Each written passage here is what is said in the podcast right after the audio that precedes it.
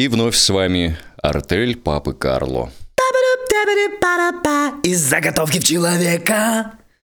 Отбивки у нас на ходу придумываются Филиппом Волошиным, актером театра, кино, актером дубляжа, создателем импровизационной школы «Импро-матч», «Импро для бизнеса», «Импро-театр», «Импро для жизни». И сегодня мы обсуждаем импро в нашей социальной сфере. Импровизация в повседневной жизни, в повседневной деятельности, в семейной деятельности, деятельности с, дру- с дружбой, с врагами и с прочими людям, людьми, окружающими нас. Вне зависимости от специальности, рода деятельности. Ну, в общем-то, да. По сути, э, чем знания об импровизации могут помочь среднестатистическому человеку в его повседневной, обычной жизни, по сути. То есть вот нас слушают обычные среднестатистические люди. Э, Люди разные. И вот чем импровизация может помочь всему этому разнообразному обилию людей на планете Земля, как улучшить жизнь. Вот. Но главный вопрос, что даст импровизация такому человеку? Обычному, среднестатистическому, таким как ты, как я. Что оно даст?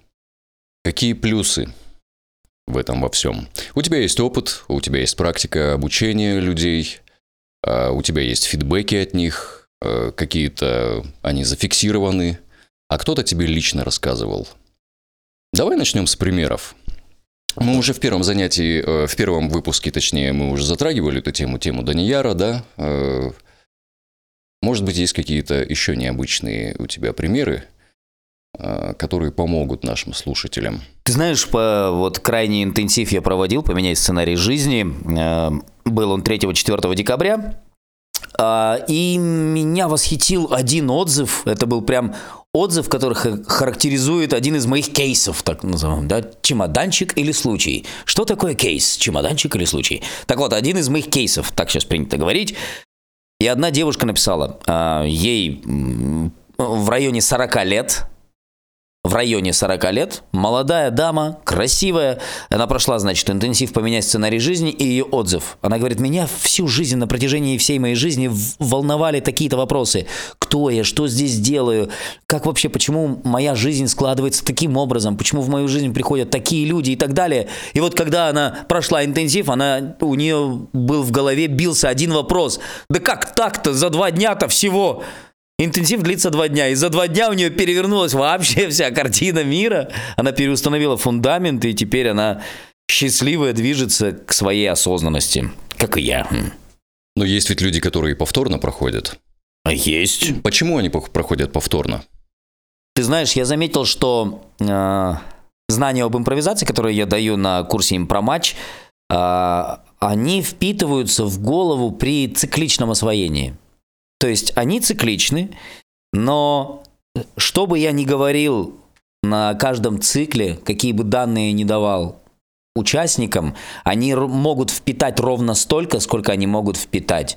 И каждый раз, когда они заходят на второй круг, на третий, они мне говорят, о, а раньше этого не было, или то, о, а раньше ты этого не говорил. Я говорю, «Ну, говорил. Просто вы не слышали еще тогда. Не усвоили, наверное, да? Ну, а Из-за большого кажется, потока. Да, им кажется, что этого и не было. То есть они не усвоили, понятное дело, но им кажется, что этого даже не было. Хотя я об этом говорил, просто они это не усвоили, они этого даже не слышали. Вот в чем дело. Поэтому и проходят два раза, три раза, семь раз, десять раз и так далее.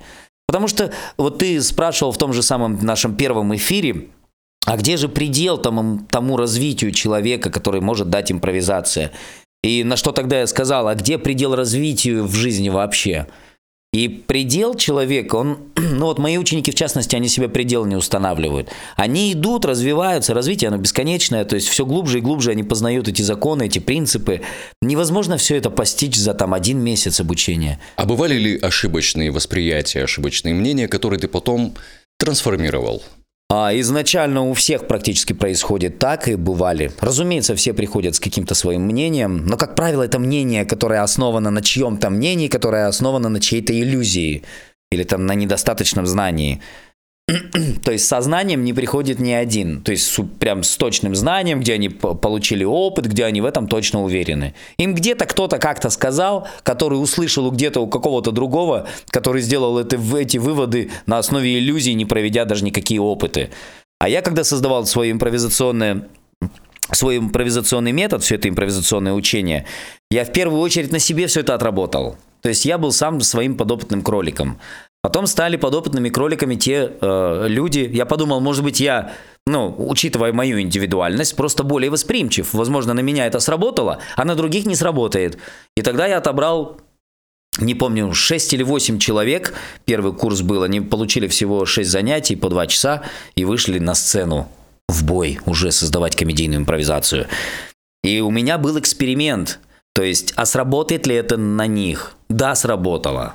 Да, сработало, и все было круто. Кто-то просто остановился, потому что ему стало там не захотелось над собой работать. Кто-то остановился, потому что там корона вновь воспылала. Подождите, я был создан идеальным в этом мире. Не рушьте мою иллюзию. Я хочу, чтобы я был идеальным, а вся жизнь вокруг меня вертелась и приносила мне прекрасные вкусные плоды.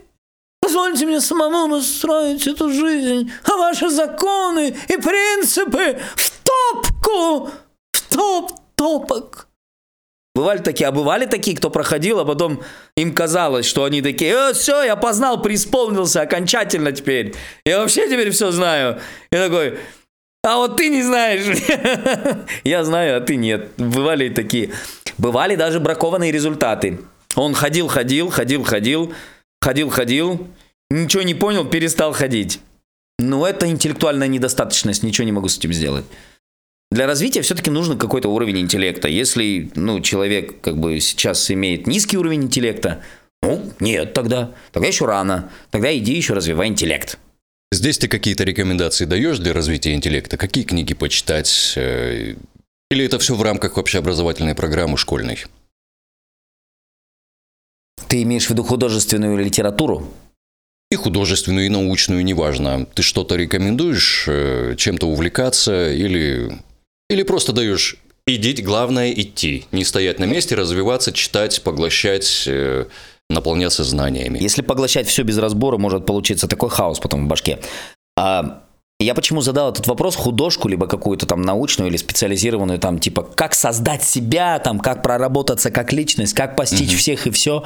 Ну, вот, вот эти книги, то есть их сейчас масса. Даже я, типа, свою такую скоро уже выпущу, типа, поменяй сценарий жизни. А чё?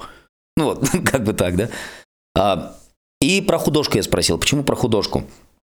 Художественная литература, качественная художественная литература, в которой четко прослеживаются законы драматургии, где есть арки героев, арки персонажей, а, где есть изменения, где есть э, обстоятельства очень важные, и герой идет по законам драматургии, его жизнь развивается.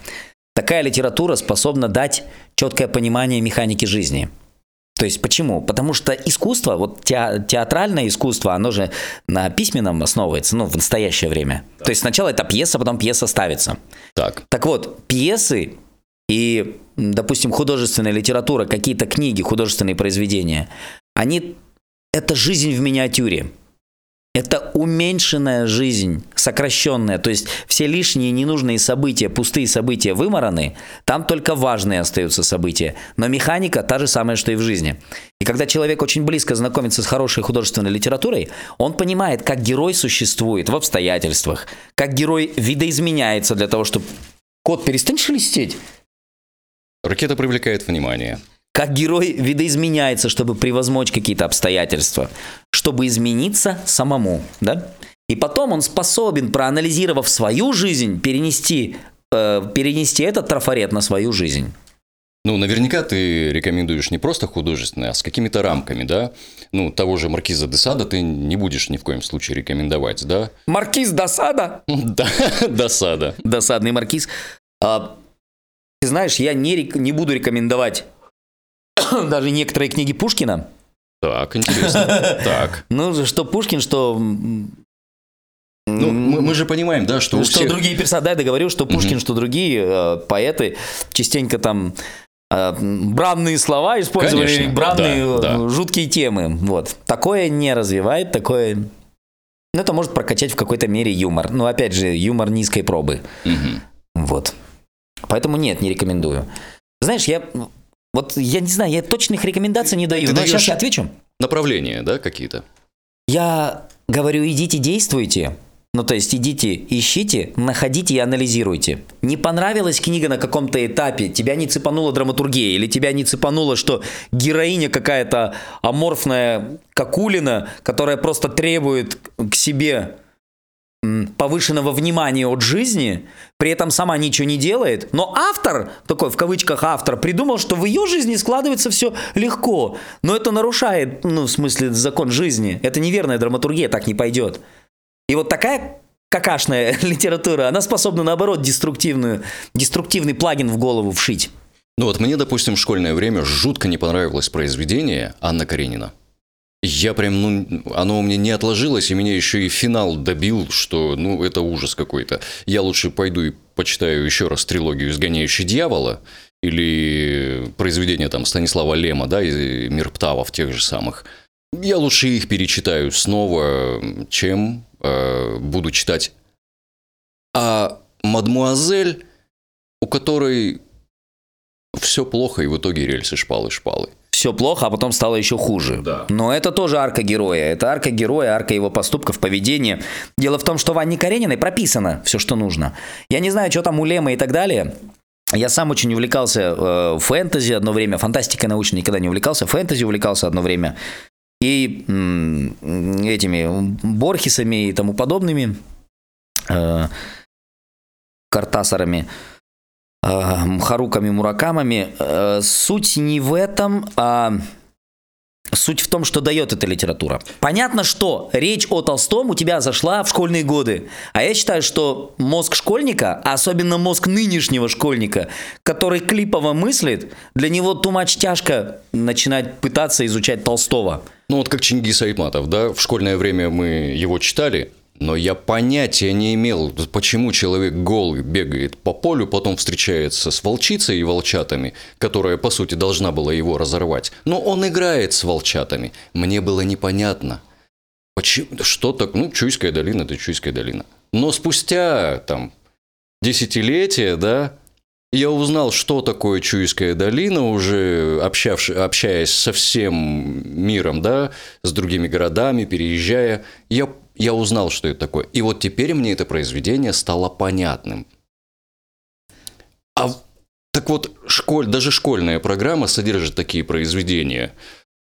Э, Коротенький, коротенький стишок есть про старушку Изергиль, да? Нам тоже давали это в школьное время. Я понятия не имел, про что это произведение. И спустя какое-то время, а, это аналогия муравей и стрекоза, только переложенная на человека. Всю жизнь плясала-плясала, пока была цветущей и красивой, а как только стала 60-летней женщиной, все, Потому что не инвестировала в ценные бумаги. Спустила все в биткоин. Эм, смотри. Вот здесь какой-то фильтр ты даешь? Смотри, сейчас чё о чем хочу сказать. Во-первых, я когда я не, не рекомендую определенную литературу. Почему? Потому что я не хочу давлеть на индивидуальный путь каждого человека.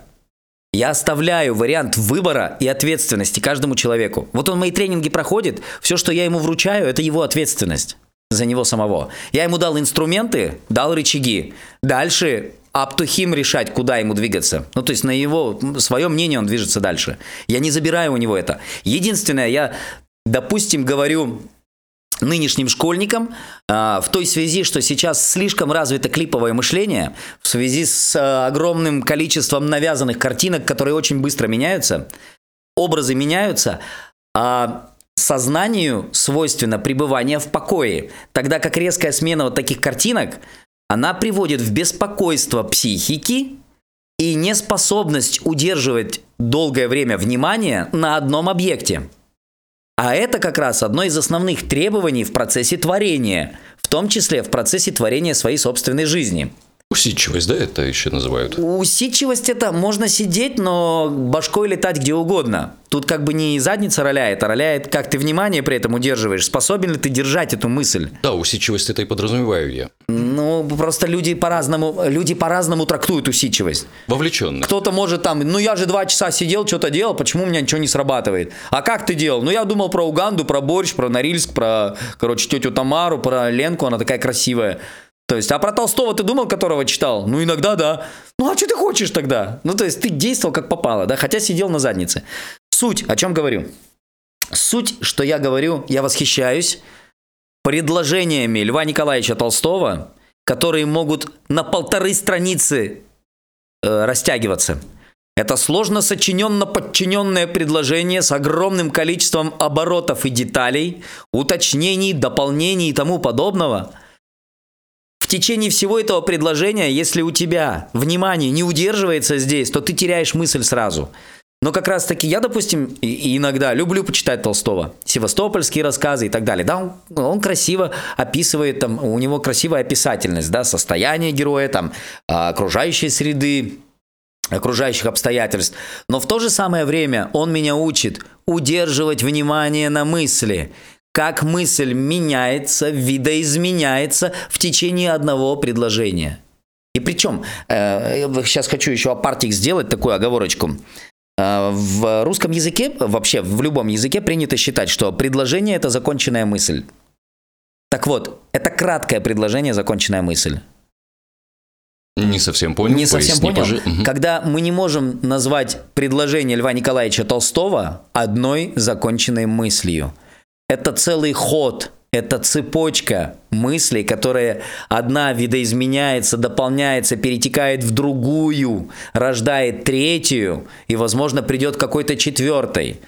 То есть там в одном предложении может содержаться целый огромный образ, который состоит из большого количества маленьких мыслей Мгм. законченных кратких мыслей.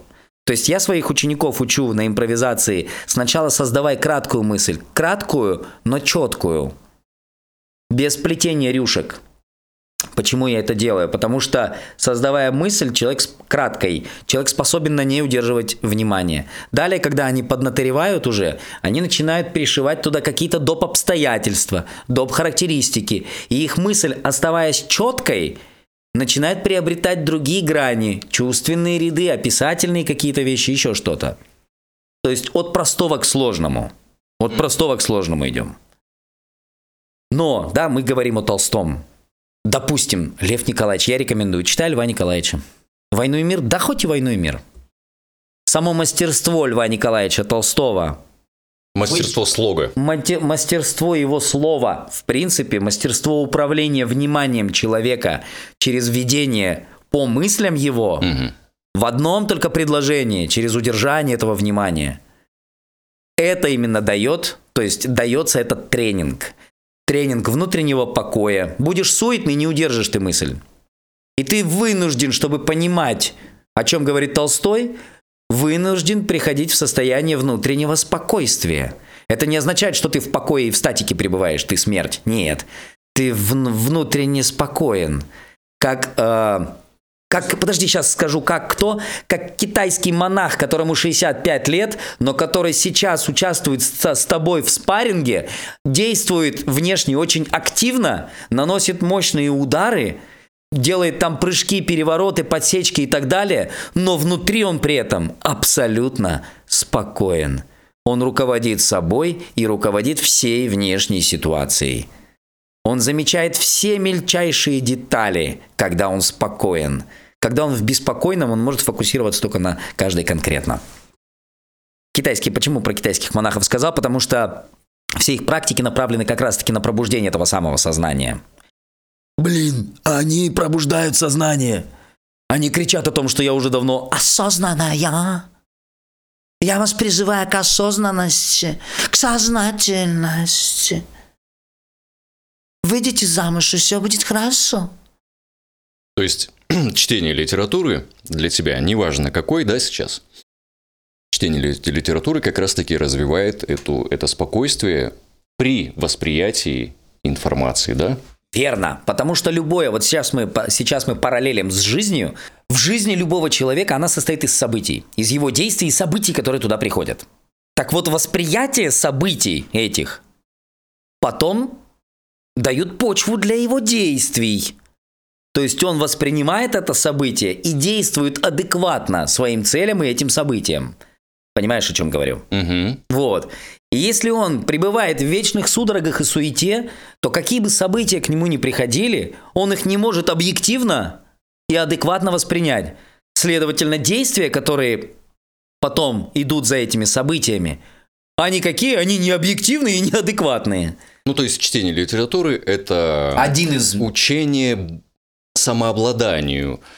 А Совершенно верно. неважно, что ты воспринимаешь сейчас оттуда. Это научная литература, фантастика, мелодрама и так далее, и так далее. Неважно жанр, не важен слог, а важно состояние твое при, при чтении литературы. Совершенно верно. Воспитание, самовоспитание. Самовоспитание. Единственное про...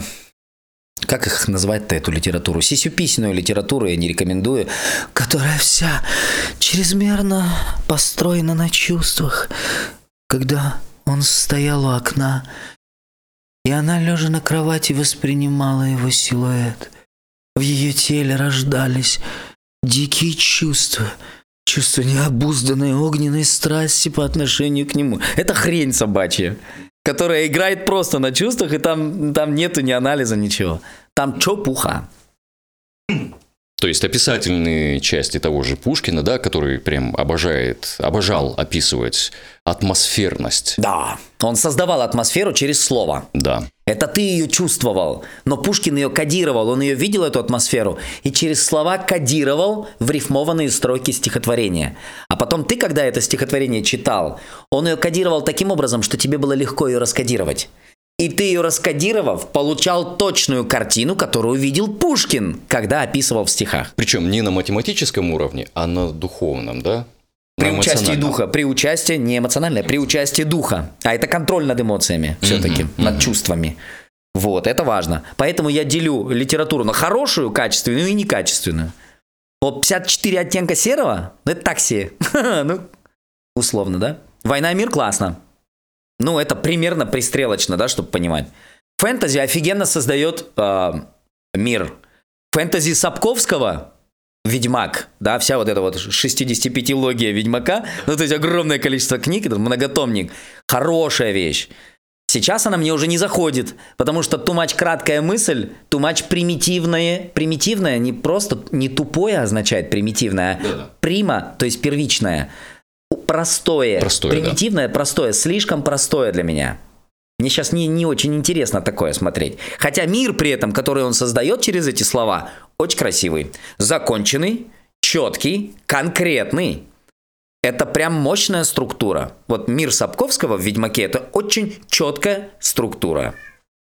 Как дальше м, импровизация помогает структурировать э, себя, свои мысли, свои действия или бездействие? Через какие тренинги и что-то еще? Или что ты имеешь в виду, как импровизация? Как импровизация участвует в этом вос- воспитании, помимо литературы?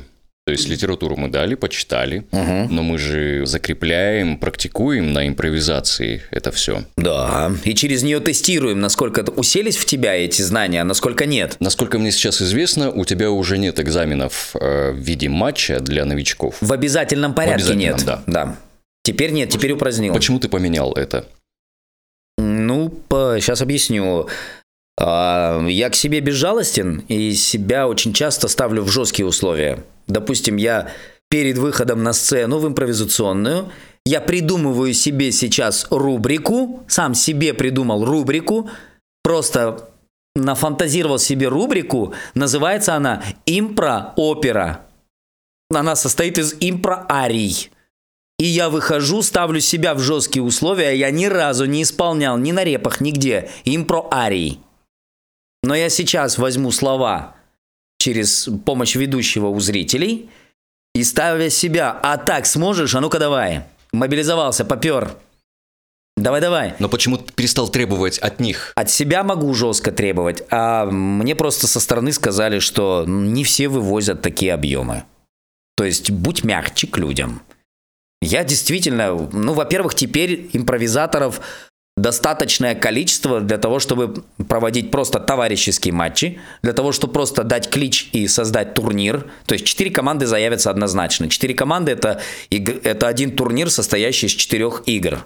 А ты не думал о том, что люди, приходя к тебе на занятия, на импровизацию, им нужна эта жесткость, им нужно это требование от тебя как, как от учителя. Только пройдя эту стрессовую ситуацию, вы закрепите эти знания. А я знаю, что это так, но не все люди к этому готовы. Понимаешь, я не всех, не всех же людей я могу по войсковому методу, научив каким-то импровизационным техникам и конкретно как навыку стрельба по мишеням, по стоящим и по движущимся, всех тут же просто пустить в бой. Не все это вывезут. Хотя солдатам, ну то есть импровизация поможет еще как. Даже спецам, даже, не знаю, моим любимым там Вагнером, да, ЧВК Вагнеру. Помогут эти тренинги, они очень много чего поставят и помогут. Но я не всех могу просто взять сейчас с улицы собрать, и потом через ряд тренингов, 8 тренингов, я их пускаю в бой. Да, конечно, вы чё? Но там сейчас не вопрос даже в том, покрошат или нет. а В том, что готовы ли они морально себя взять вот в эти вот железные, в- в, скажем так, сознательное управление Каково и было- выполнить задачу. Каково было твое отношение раньше? Я, насколько мне известно, у тебя э, было требование к э, матчу, но не все приходили на него, не все во нем участвовали. Каково у тебя было отношение к таким ученикам? Ну, во-первых, они, э, я их не считаю прошедшими. Они не считаются прошедшими. Те, кто у меня прослушал курс импровизации, но до игр не дошел, по разным причинам. Дедушка беременный. Любые причины это беременный дедушка. Ну, то есть это о чем говорит? О том, что человек своим страхом перед выходом на сцену притягивает в свою жизнь такие события порой, Превозмогая страх. Нет, чтобы отлынуть, от, А, чтобы не выйти понял. на сцену, он притягивает в свою жизнь события, которые не дадут ему выйти на сцену. И поэтому я все эти события называю беременный дедушка. То есть, если ты не хочешь выйти на сцену, у тебя дедушка может забеременеть. То есть страх работает настолько сильно, если ты с ним никак не Дай работаешь. пояс- пояснение беременного дедушки, Я же только что это сделал. а более четкое. Э, Страх человека э, перед выходом на импровизационную сцену, а надо понимать, что импровизационная сцена, ты идешь туда, не знаешь куда, ты идешь не один, а в составе команды. При этом твоя ответственность это твоя ответственность, ответственность другого участника в команде это его ответственность. И ты уважаешь его ответственность, он уважает твою. При этом у вас в целом есть командная, командная ответственность. Вы все вместе идете туда, не знаю куда, чтобы принести то, не знаю что.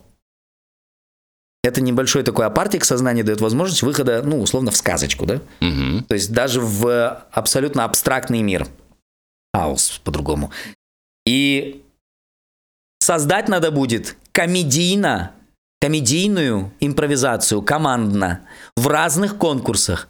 Начиная стартовать от физического действия, начиная стартовать от слова, общаясь на тарабарском языке грамло, создавая монолог, когда вся ответственность команды лежит на одном участнике. Он один вышел, он создает монолог. Сейчас наберет все тройки, вся команда получит все тройки. Но каждый там стоит, и он доверяет этому участнику. То есть чувствуешь, да? Все это создает оп- определенный потенциал страха. Мгм. А вдруг я облажаюсь? Да, у тебя есть шанс облажаться. Но почему ты назвал беременного, беременным дедушкой? И вот этот страх, вот этот страх, который формируется от занятия к занятию, потом турнир-то приближается, игры-то приближаются, вот они пришли на первое занятие, и игры начнутся через 8 занятий.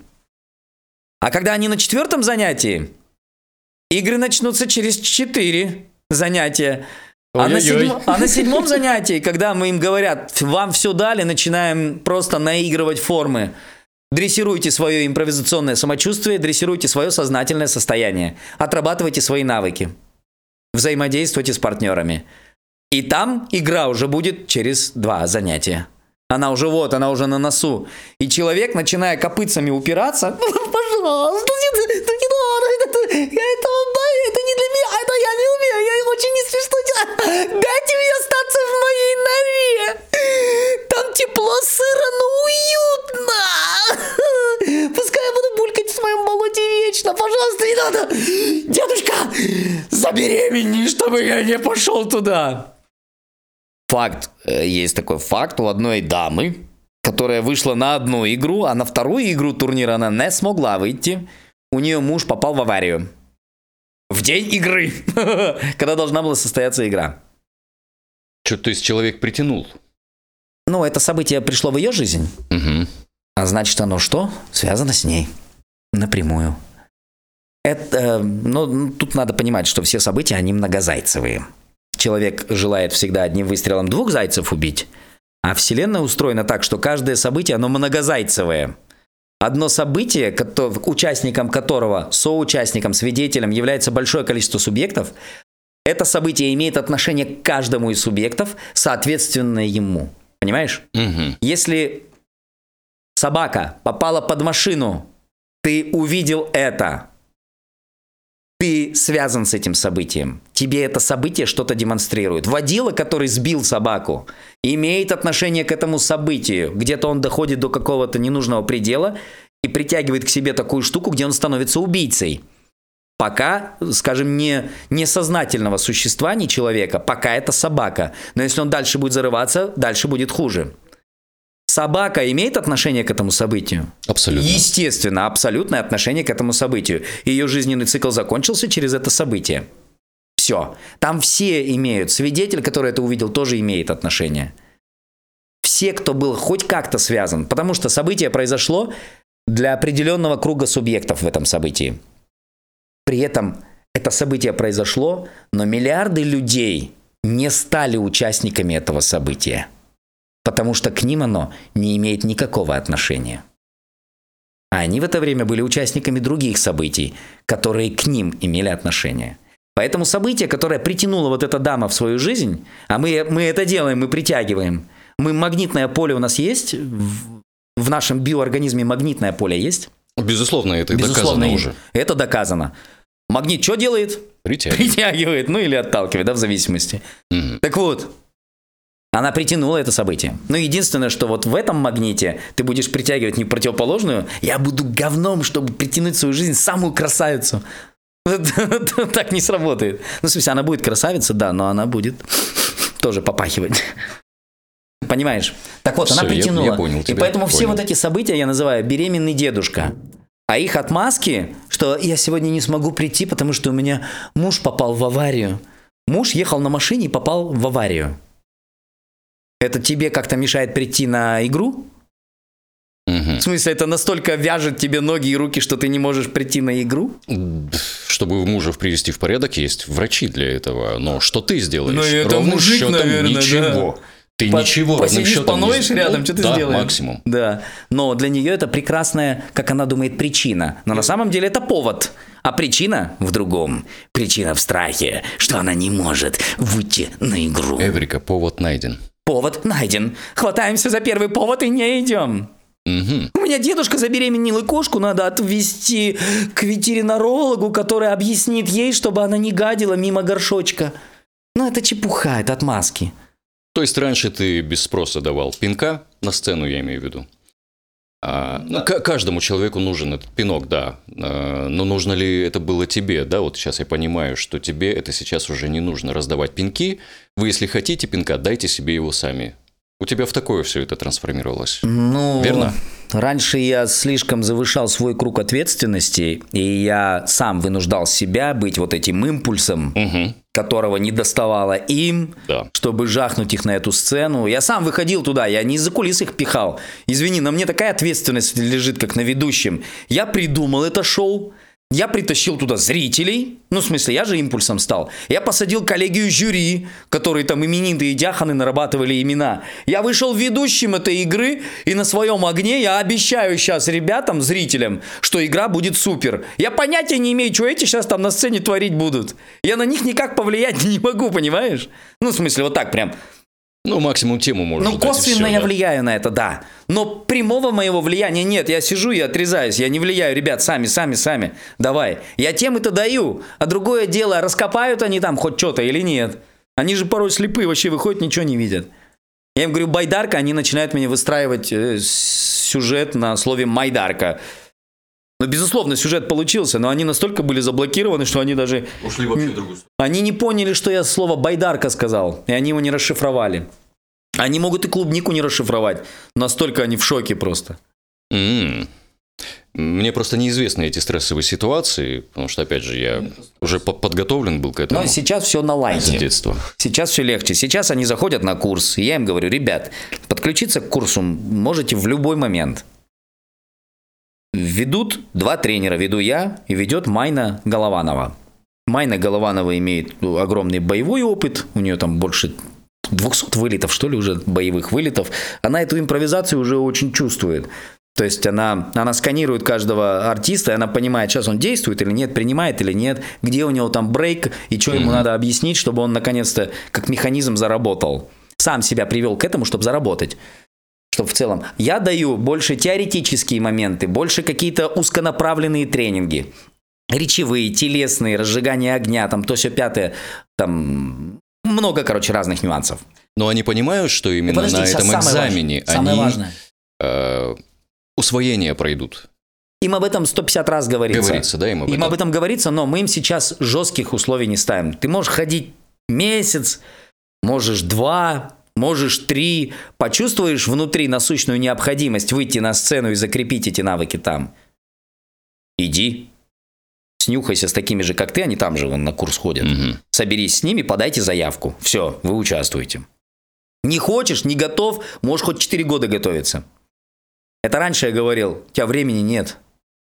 Как говорил э, Кастанеда, да? Дон Хуан ему говорил, что... Кастанеда ему говорит, мне надо время, чтобы подумать. Он говорит, время? У тебя нет времени, у нас вообще нет времени. Понимаешь, времени нет. Есть делать, есть не делать. Бесконечно готовиться, ну это не тема. Но если они хотят готовиться бесконечно, пусть готовятся. Если это им даст какие-то иллюзии, вот они пять месяцев ходят на курс импровизации, и им это дало иллюзию ходить всем и заявлять, я вообще-то импровизатор. Ну, пусть ходят, говорят. Но я-то говорю, что импровизатор тот, кто, во-первых, уже выходил хотя бы раз, а во-вторых, который это регулярно делает. Импровизирует, но импровизирует не на репах, как это делала русская театральная школа для повышения навыков. Помнишь самый первый наш Да, эфир да, да, с да. русской театральной школой связанный? А у меня обязательное наличие зрителя. Вот он, живой зритель, он пришел сейчас, ты его сам сюда позвал. Он пришел смотреть что? Комедийную командную импровизацию. И ему плевать, готов ты, не готов. В ресурсе ты, не в ресурсе. Но именно после такого экзамена скачок происходит, верно? Не скачок, а усвоение навыков. Потому что только в А экзамене... Скачок э, в повседневной жизни. э, каких-то событий, да? Потому что квантовый, действий. квантовый происходит именно там. Мгм. Когда ты... Ну, я это называю боевые условия. Ну, потому что это ты в поле, и ты воюешь. Знаешь, с кем они воюют? С собой. С самим собой, В первую да. очередь. С самим собой. Война с самим собой. Да, это мне известно Бой еще в с самим детстве. собой, да. Да. Вот, они проводят этот бой с самим собой. И выйдя туда, я тебе гарантирую стопудово, каждый побеждает. Если он вышел, если он допер до конца, он победил уже. Его задача потом проанализировать, где он победил и где ему еще надо себя победить. Но шаг вперед сделает каждый. А наше, наше движение в развитии это не так, что не был, не был недоразвитым всегда, а тут за одну игру раз преисполнился, все абсолютно. Да нет, ты будешь идти маленькими шагами, как наступление римского этого, римской десятки или римской сотни. Они будут делать шаг, шаг, шаг, удар, шаг, удар, вперед, чуть-чуть, чуть-чуть вперед, чуть-чуть вперед. Чуть-чуть вперед, туда, к развитию. И ты над собой делаешь эти удары. Вперед чуть-чуть, вперед, чуть больше, чуть больше. Еще раз, еще раз. Как в спорте. No pain, no gain. Не будет боли, не будет роста. Если у тебя мышцы после треньки не болят, они не вырастут. Ты стопорнулся, брат. Тебе надо делать чуть больше. Понимаешь, о чем говорю? Да. В предыдущем выпуске мы с тобой говорили э, исключительно о бизнесе, импровизации и бизнесе, как они сопряжены. М, В этом выпуске мы больше затрагиваем повседневную жизнь, личную жизнь. На ком-то ты экспериментировал, делал выводы, они делали выводы, тебе рассказывали, фидбэк ты получал. А расскажи о личной своей жизни, как оно у тебя происходило, трансформация вот эта, тебя как личности. Давай я сначала. Тебя Сейчас как подержи пока вот этот вопрос, подержи вот этот вопрос. Мне он нравится очень, я расскажу. Я хочу рассказать о нескольких кейсах. И один из этих кейсов, блин, не, не люблю. это. Я тоже. Короче, а, примеров прошедших а, матч. И не раз. Мгм. Ко мне пришла семья. Они в районе полтишка уже. Каждый в районе полтишка. Ну, то есть, по сути, это устоявшиеся Семья уже такая, да. устоявшиеся субъекты, я личностями назвать не могу. Э, Я почему я не называю личностью? Я дам еще характеристику обязательно чуть позже, не сейчас. А, они приходят, они на грани развода. Они решили изведать что-то совместно, чтобы это хоть как-то скрепило их семью. Ну, то есть они оба хотели бы семью сохранить, но конкретно что для этого сделать, чтобы она сохранилась, они на тот момент не знали. Они пришли на импровизацию. Они прошли по несколько турниров, они там что-то мигали, где-то не ходили, где-то увлекались чем-то другим. Сейчас это сплоченная, классная семья. Они не достигли гиперуровней в импровизации, но свою жизнь подчинить они смогли. Они смогли сохранить свою семейную жизнь, потому что они умудрились наладить коммуникацию друг с другом. А в одном из эфиров я говорил, что что создает траблы в жизни? Бракованная коммуникация. Когда ты не можешь коммуницировать с человеком, это и создает все проблемы, которые в итоге ведут потом к разрыву. А они умудрились найти взгляд друг на друга, наладить эту связь друг с другом, эту коммуникацию и работать как одна команда, будучи семьей, не ущемляя интересы друг друга. Вот такие примеры, они тебя лично тоже чему-то ведь учат, наверняка тоже дают информацию, вот эти фидбэки, да, результаты.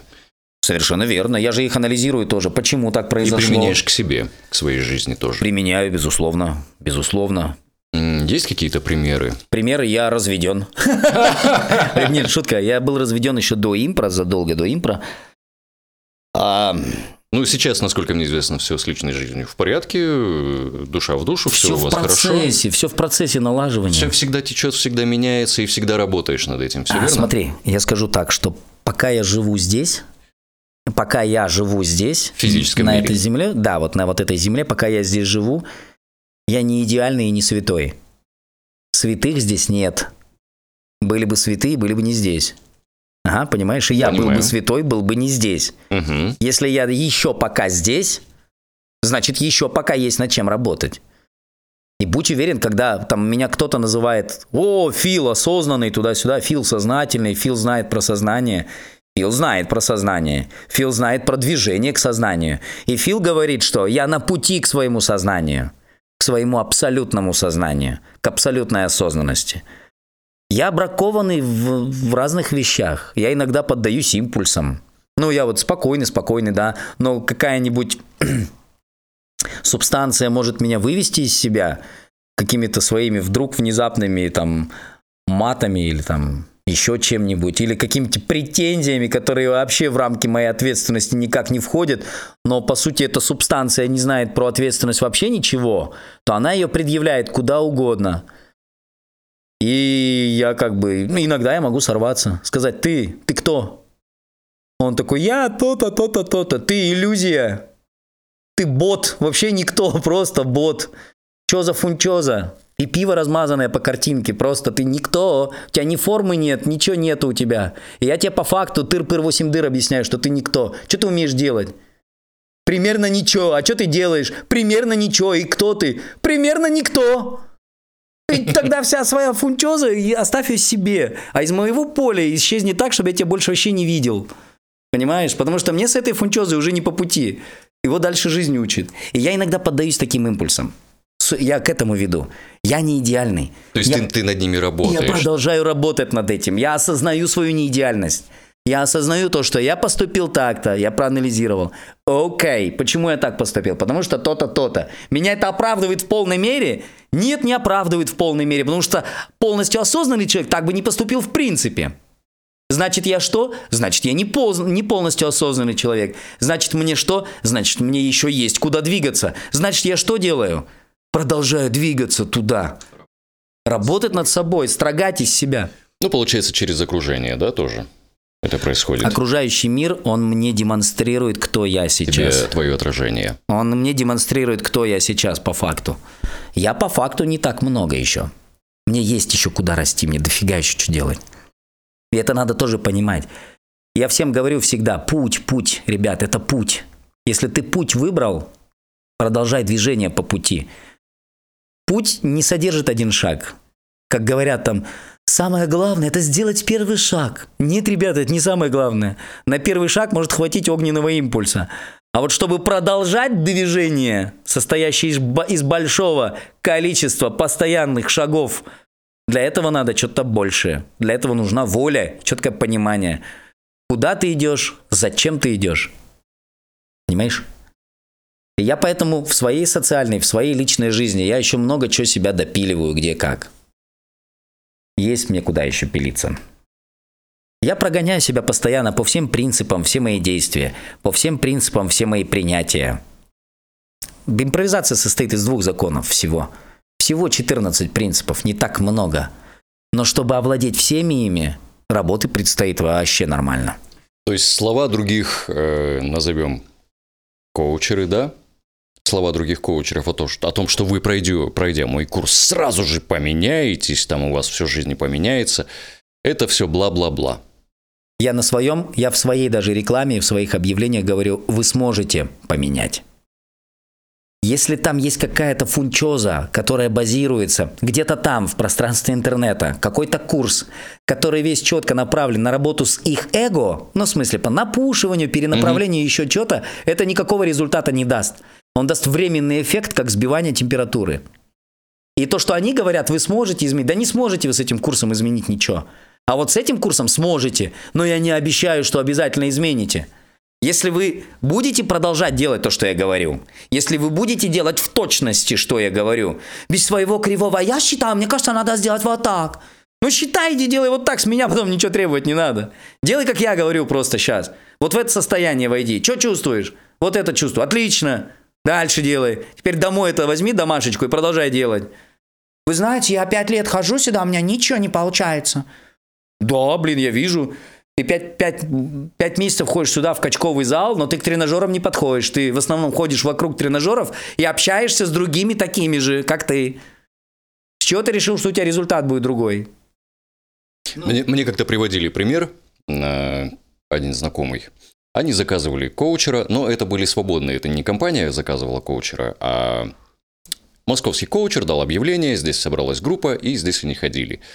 Так вот, у одному бизнесмену было дано задание приехать на обучение утром, одевшись дома в женскую одежду, сесть в машину, приехать на занятие, зайти в класс в женской одежде. Э, Мне показалось это каким-то идиотизмом.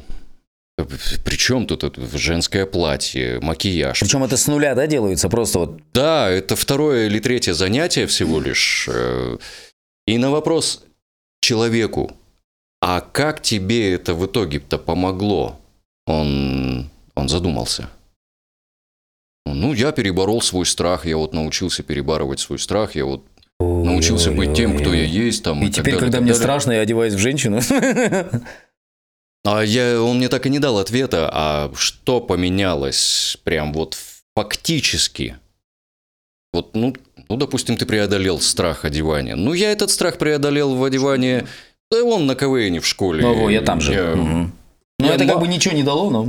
Да, да, и до этого страха у меня и не было, да, выйти и станцевать в женском одеянии. Я просто в макияже. никогда себя не представлял в данном ракурсе, да? Вообще, в первый раз Не вышел, думал сделал, этом, да да? и все. Не заморачиваясь даже, что это как-то повлияет на меня. Нет, это повлияет, скорее всего, на результат выигрыша нашей команды.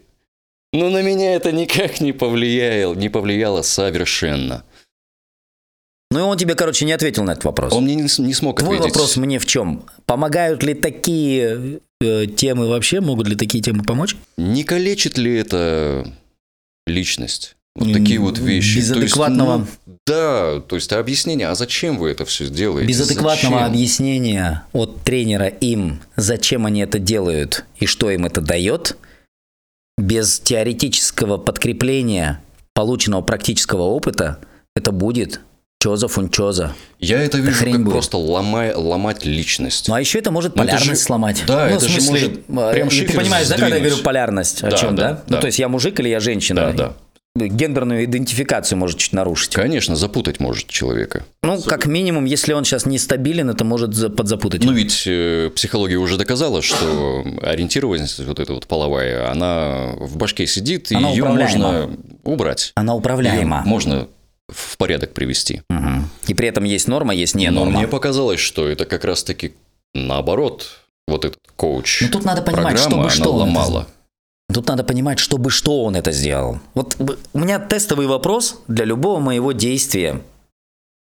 Вот проверочный вопрос, чтобы вы, вывести себя на чистую воду, чтобы понять, сознательно я сейчас делаю или эгоистически. Вопрос, ты сейчас это делаешь, чтобы что? Конкретно давай ответ и задавай себе вопрос, чтобы что, до тех пор, пока ты не дашь корневой мне ответ. Корневой ответ. Вот он им применил этот тренинг, чтобы что? Чтобы типа они не боялись? Чтобы что? Чтобы когда они выйдут на публику, они что? Что, что? Чтобы они не боялись выйти на публику? В смысле, проехав раз в женской одежде в машине на работу, он не будет бояться выйти на публику с докладом по экономическим, не знаю, там, с экономическим докладом? Ну, по сути, он, он уже состоявшийся, да, бизнесмен, и он уже достиг каких-то результатов. Ну тут сейчас Э, дело не в этом, не- дело не в этом. Я просто не понимаю, Зачем тренер это это зачем это делает. Чтобы вот- что? Вот я и у тебя тоже хотел поинтересоваться. Вот такие люди, зачем они это делают? Видишь, мне сейчас очень сложно. Проводил ли ты анализ вот таких людей? Потому что у тебя э, иной подход совершенно к развитию, к саморазвитию, да, вот этому внутреннему развитию. Я тебе так скажу. Сейчас для того, чтобы квалифицировать полностью действие вот того тренера, который, того коуча, который давал вот этот тренинг, я не могу, потому что я не знаю ни теоретических, ни, так- ни других деталей, которые он им давал на тренинге. Возможно, он им давал какое-то теоретическое объяснение. Возможно, оно было замудренное, и они вообще не поняли, об чем идет речь.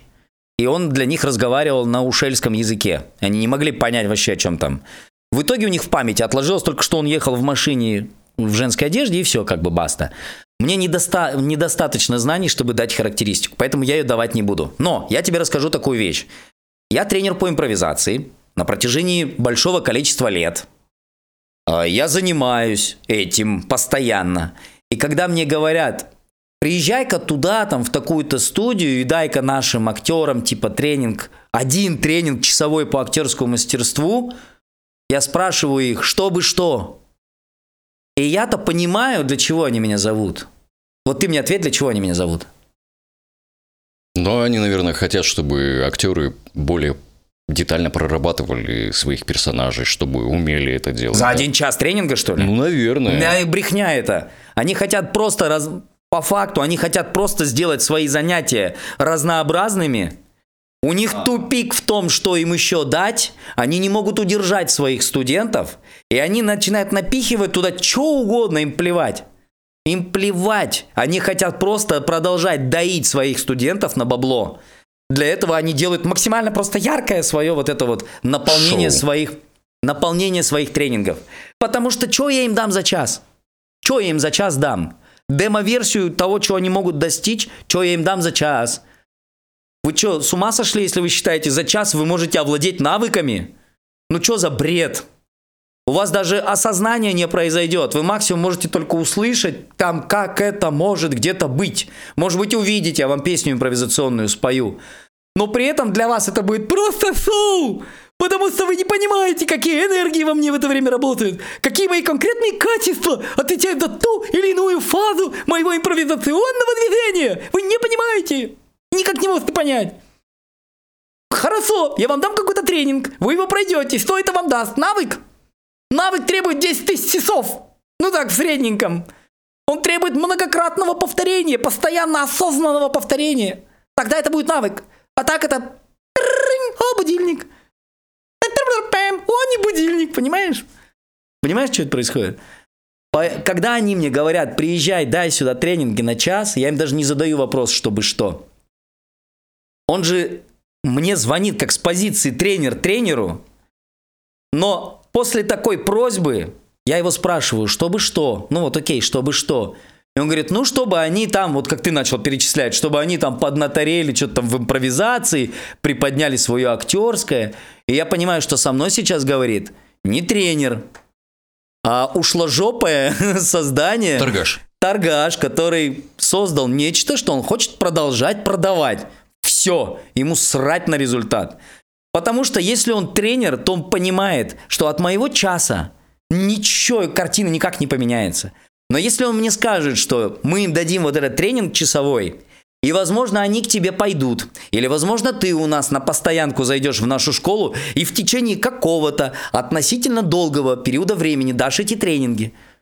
Тогда я понимаю, о, уже разговор бизнесмена с бизнесменом, который понимает, о чем идет речь, который понимает механизм образования навыков в человеке в принципе. А если это вот такой укроп, баклажан, нечто, что-то, никтожество, то, блин, дальше беседы не пойдет. Я спрашиваю, чтобы что? Ну, чтобы ты вот там им навыки. А, не-не, я занят в этот день. Я понимаю, что со мной сейчас говорит тупое эго, и тупому эго я отвечаю на тупо эгоистическом языке, придумываю какую-то хрень вообще невообразимую. Знаешь, у меня сейчас дедушка забеременел, короче, я думаю, что я потерял свою идентификацию гендерную, и мне сейчас надо ехать к парапсихологу, чтобы с этой парой психологов поработать. Ну, короче, ну не хочу я туда лезть, ну потому что, ну, что за... Ты рассказал про семью, Про семью. про коммуникации, Да. что они решают. Да. Импровизация Помогла им в этом. Помогла. Но ведь получается, что это не только в себе им помогает, это и в работе помогает. Да, но мы сейчас... Даже если актер с режиссером, да, общается. Нет коммуникации, нет понимания, а каким должен быть персонаж. Ну, один не может донести, другой не может понять, да? Два дебила это фила, да? На коммуникацию э, много уходит э, внимания, да, э, в импровизации.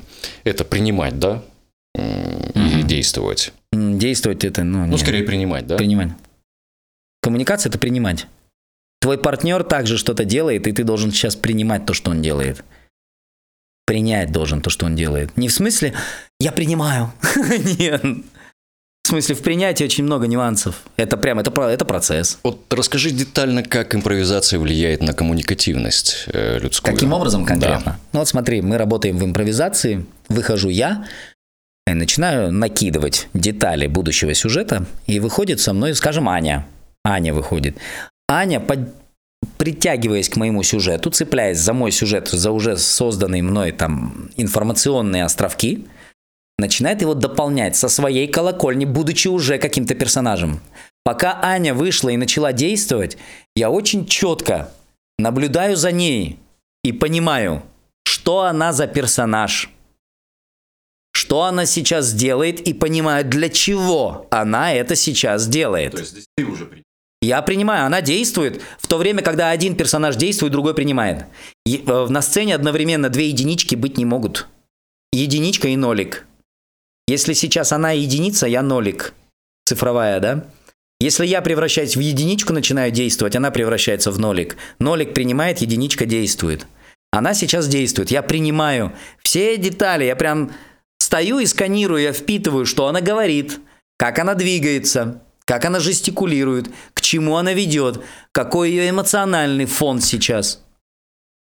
Чтобы понимать, куда она сейчас начинает направлять сюжет, часть информации, по которому я уже накидал. Потом ее действие стоп. То есть действие должно быть точным, да, один из принципов действия, де- закона действия – это точность. Она начала действовать, и есть должна быть точная Точность – это наличие точки Б в действии, конец действия. Я понимаю, что сейчас она закончила свое действие, теперь действовать начинаю я. Пока я принимал все это, я принимал, принимал, принимал всю эту инфу, и на основе нее, теперь вот этой целостной инфы, которую я накидал, которую добавила она, я начинаю действовать. Понимаешь? Да. В это время, когда я начал действовать, она превращается в принимающую опять сторону. Она воспринимает все, что я делаю. Вот таким образом происходит да, действие и принятие на сцене. Но есть один из принципов в принятии, он называется доверие. Один из принципов там в принятии, в законе принимая всего четыре принципа, и я не выделял какие-то там главные принципы, какие-то второстепенные, хотя в действии я сделал так, да, там 10 принципов надо было разделить. А в принятии я так не стал делать. Но в принятии есть важный принцип, они там все важные, доверие. Если доверие есть ко мне как к партнеру, к себе как к действующему элементу, потому что пока я действую, вот я подействовал, я принимаю результаты. Понимаешь? Мгм. Я сам себя принимаю. Я не противоречу сам себе. Если доверие есть, принятие есть. Если доверия нет, принятия нет. Если она мне, как, если я Ане как партнеру доверяю, тогда я буду стоять и принимать все, что она дает. А если у меня к ней доверия нет, к Ане как партнеру, она будет действовать, а я буду стоять и такой, вот тоже анализ вроде бы, да? Так, нафиг она вот так сделала? Блин, могла бы вот сюда повести. Так, черт, что теперь мне со всем этим делать? Ты что, принимал, стоял? Нет, ты активно отталкивал все, что тебе давали.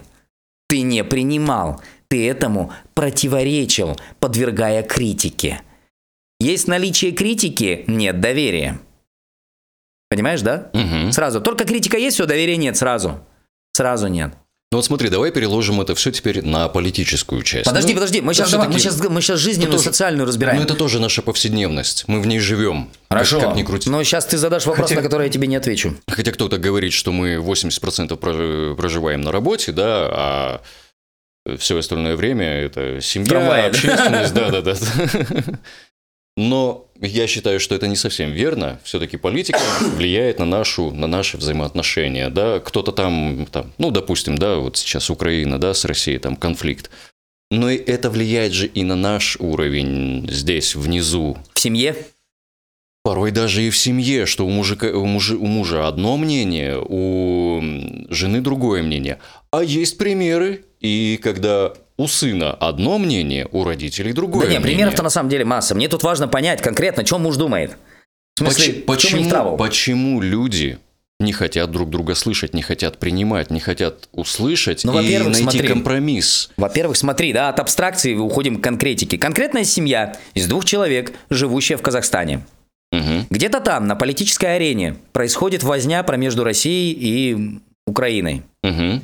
Ты говоришь, что вот это влияет на эту семью, потому что жена это воспринимает как-то, муж как-то по-другому. Они не могут найти точки соприкосновения друг с другом на основе вот того конфликта. Ответь мне на простой вопрос. Какое отношение события, происходящие между Россией и Украиной, какое отношение эти события имеют к кругу ответственности мужа конкретно, жены конкретно, и их совместному кругу ответственности их семьи? Причем в В Казахстане. Казахстане, да, семья в Казахстане. Какое оно имеет отношение? Ну, отвечай давай, ну. Я Да никакого, Не- я не понимаешь, знаю. никакого. не знаю, что Это событие их творится. никак не касается. Но они этого не понимают. Проблема в том, что для того, чтобы мне понимать, что я делаю, мне нужно понимать мой круг ответственности. Почему люди ищут вот Проблемы? про вот эту вот эти вот этот диссонанс между друг Ну, другом? Тут играет, тут играет очень много нюансов разных. А, Во-первых, если человек в принципе, если ему свойственно эгоистическое восприятие любых событий в мире, ему свойственно а, неподконтрольное проявление негативных чувств. Он их не контролирует. Это наши чувства, мы должны с ними смириться. Да, я тебя ненавижу, но ты принимай меня такой, какая я есть. Ну, короче, вот эта вся хрень. Мгм. Да, в них есть негативные чувства. Если у него есть негативные чувства, но в данный момент в его поле не происходит событий, которые будут поддерживать его негативные чувства, что он будет делать? Искать их. Искать их. Но более того, он их будет находить. И они начинают рыскать в сторонах, чтобы агрессировать и негативно воспринимать что-то там, что, по идее, к ним не имеет никакого вообще отношения. Вот никакого абсолютно. Понимаешь? Мгм. Они парятся со своим кругом ответственности. Ты куда смотришь? От событий России и Украины. Чё, зависит твоя жизнь, что ли? Ты работаешь сантехником в ЖПХ Тревьянова в Казахстане, в городе Устрабинск. Какое отношение к тебе имеет там событие? Какое отношение? Сосредоточься на своей сантехнике там. У тебя есть ключ, у тебя есть, блин, гайки. Прокладки меняй, гайки крути. Делай это там. Твоя жизнь зависит от тебя, да, но туда не влияет вот эта вся хрень. Что ты ищешь бесконечно? И поэтому они оба пропускают в свое поле. То есть оно само туда событие не лезет, оно будет происходить. Но другое дело, воспримешь его ты, затянешь свое поле или нет. Они запускают, затягивают свое поле вот это событие, начинают на него, на это событие негативить, вырабатывать свою точку какую-то зрения, которая... Если ты сантехник в Усть-Крабдынске... Никак не повлияет. Не-не-не, сейчас не в этом дело. Да. У тебя никакого права нет трактовать действия глав государств в том конфликте. Ты к главам государства вообще никакого отношения не имеешь. Ни интеллектуального, ни ресурсного, никакого, ни навыков ты никаких не имеешь. Сейчас, скорее всего, ты некто. Ну, то есть Без импровизация границ учит дифференцировать Конечно. вот все. Импровизация учит. Помнишь, я говорил, что сейчас мой круг ответственности, да, вот я действую. Так. Потом Анин круг ответственности. Так. Я четко знаю, где моя ответственность. Мгм. И я четко знаю, на что я могу действием повлиять, а на что не могу. Вот ты сейчас сантехник в Ушкабдынске. Ты можешь действием сейчас повлиять на конфликт России и Украины? Нет. Это, де- это событие не входит в твой круг ответственности. Вообще никак.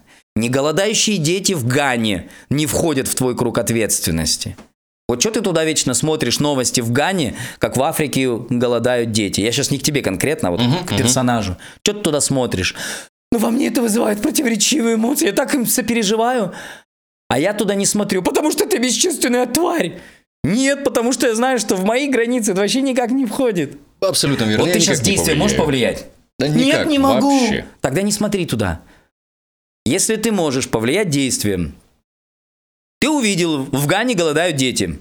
Тебя это обеспокоило, но у тебя есть 150 тысяч долларов, чтобы как-то на это повлиять. И ты готов их потратить. Иди закупи доширак, сформируй контейнер и отправь в Гану голодающим детям. Сделал? Сделал. Все, снял. У тебя больше нет 150 тысяч долларов, которые ты можешь туда потратить. Ты мог сделать? Мог сделать. Хотел сделать? Хотел. Сделал? Сделал. Что тебе еще там надо? Все. А если, если ты действием туда в принципе не можешь дотянуться, у тебя нет ресурса 150 тысяч долларов, ты никак не можешь повлиять на голодающих детей Ганы, то своим вот этим «Ах, бедные дети Ганы», ты вообще никак на них не влияешь. Вот вообще никак. Поверь, они даже этого не чувствуют, что ты там что-то вот это переживаешь. и жестокий. Ты, мало того, что ты к африканцам не испытываешь никаких чувств, так еще и к африканским детям. А, ведь у них есть матери, боже, у меня сейчас взорвется голова. Да хстись. Дотянись действием. Можешь дотянуться? Делай. Нет, не твой круг. Ты Зачем люди впускают это в свою жизнь? Я ж тебе Ты говорю. разбирался? Они негативят, они хотят находить это. То есть всего лишь негатив. Нет, не всего лишь, а целый негатив. А еще один четкий момент. Помнишь, я тебе говорю, они впускают в свой круг левое, которое не, не относится к их ответственности. Лезут в чужие дела безответственные люди, Мгм. Которые не понимают, где заканчивается их ответственность, а где начинается ответственность другого человека. Безответственный человек. Еще одна характеристика. Он лезет в чужую ответственность, потому что не может на себя взять свою. Он не хочет на себя брать ответственность за свою жизнь. Он сейчас будет смотреть на события Украина-Россия, чтобы ему там типа переживать, и потом на это складывать свою ответственность. Ты чё? Ну там, тупое нищее чмо. Почему ты? Потому что там конфликт. Ты в смысле, Амазон это, это беременный дедушка сейчас по отношению к тебе. Чувствуешь? Он на себя не берет ответственность за свою жизнь. Начинает перекладывать ее на всякую хрень. И отчасти он еще ищет эту хрень где-то там в поле, чтобы переложить ее. чтобы перенести туда свою ответственность. Да-да-да. Чтобы перенести туда свою... Их сделать ответственными за свою неудачу. Не надо этого делать. Сосредоточься на себе, двигайся сам. Определи, где круг твоей ответственности и Так двигайся. это же эгоизм получается тоже. Да, это человек и управляемый эго. Ну, поэтому мы, мы обо всех сейчас сегодня говорим, тех, кто управляется эгом. Потому что это большинство подавляющее на планете. Это большинство. Назову это 90%, окей, ладно, в той или иной мере. Но по факту там ближе к 100. Ну, я в какой-то мере эгоист, но я с этим работаю. Я знаю, что во мне есть эгоистические проявления, и я с ними работаю, вытаскивая сознание. Сознание. Теперь смотри, почему человек берет чужую ответственность? Почему он лезет в чужие дела? Вот человек тебе лезет советовать. Ты знаешь, Стас, я вот сам причем это никто, не, не умеет делать ничего, не делает ничего, но он к тебе лезет. Слушай, я тебе советую поступить вот так-то.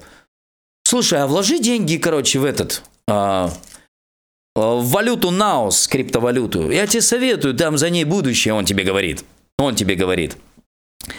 Знаешь, почему он тебе это советует? Потому что вложив бабки в Наос, отвечать за это кто будет, если прогорит?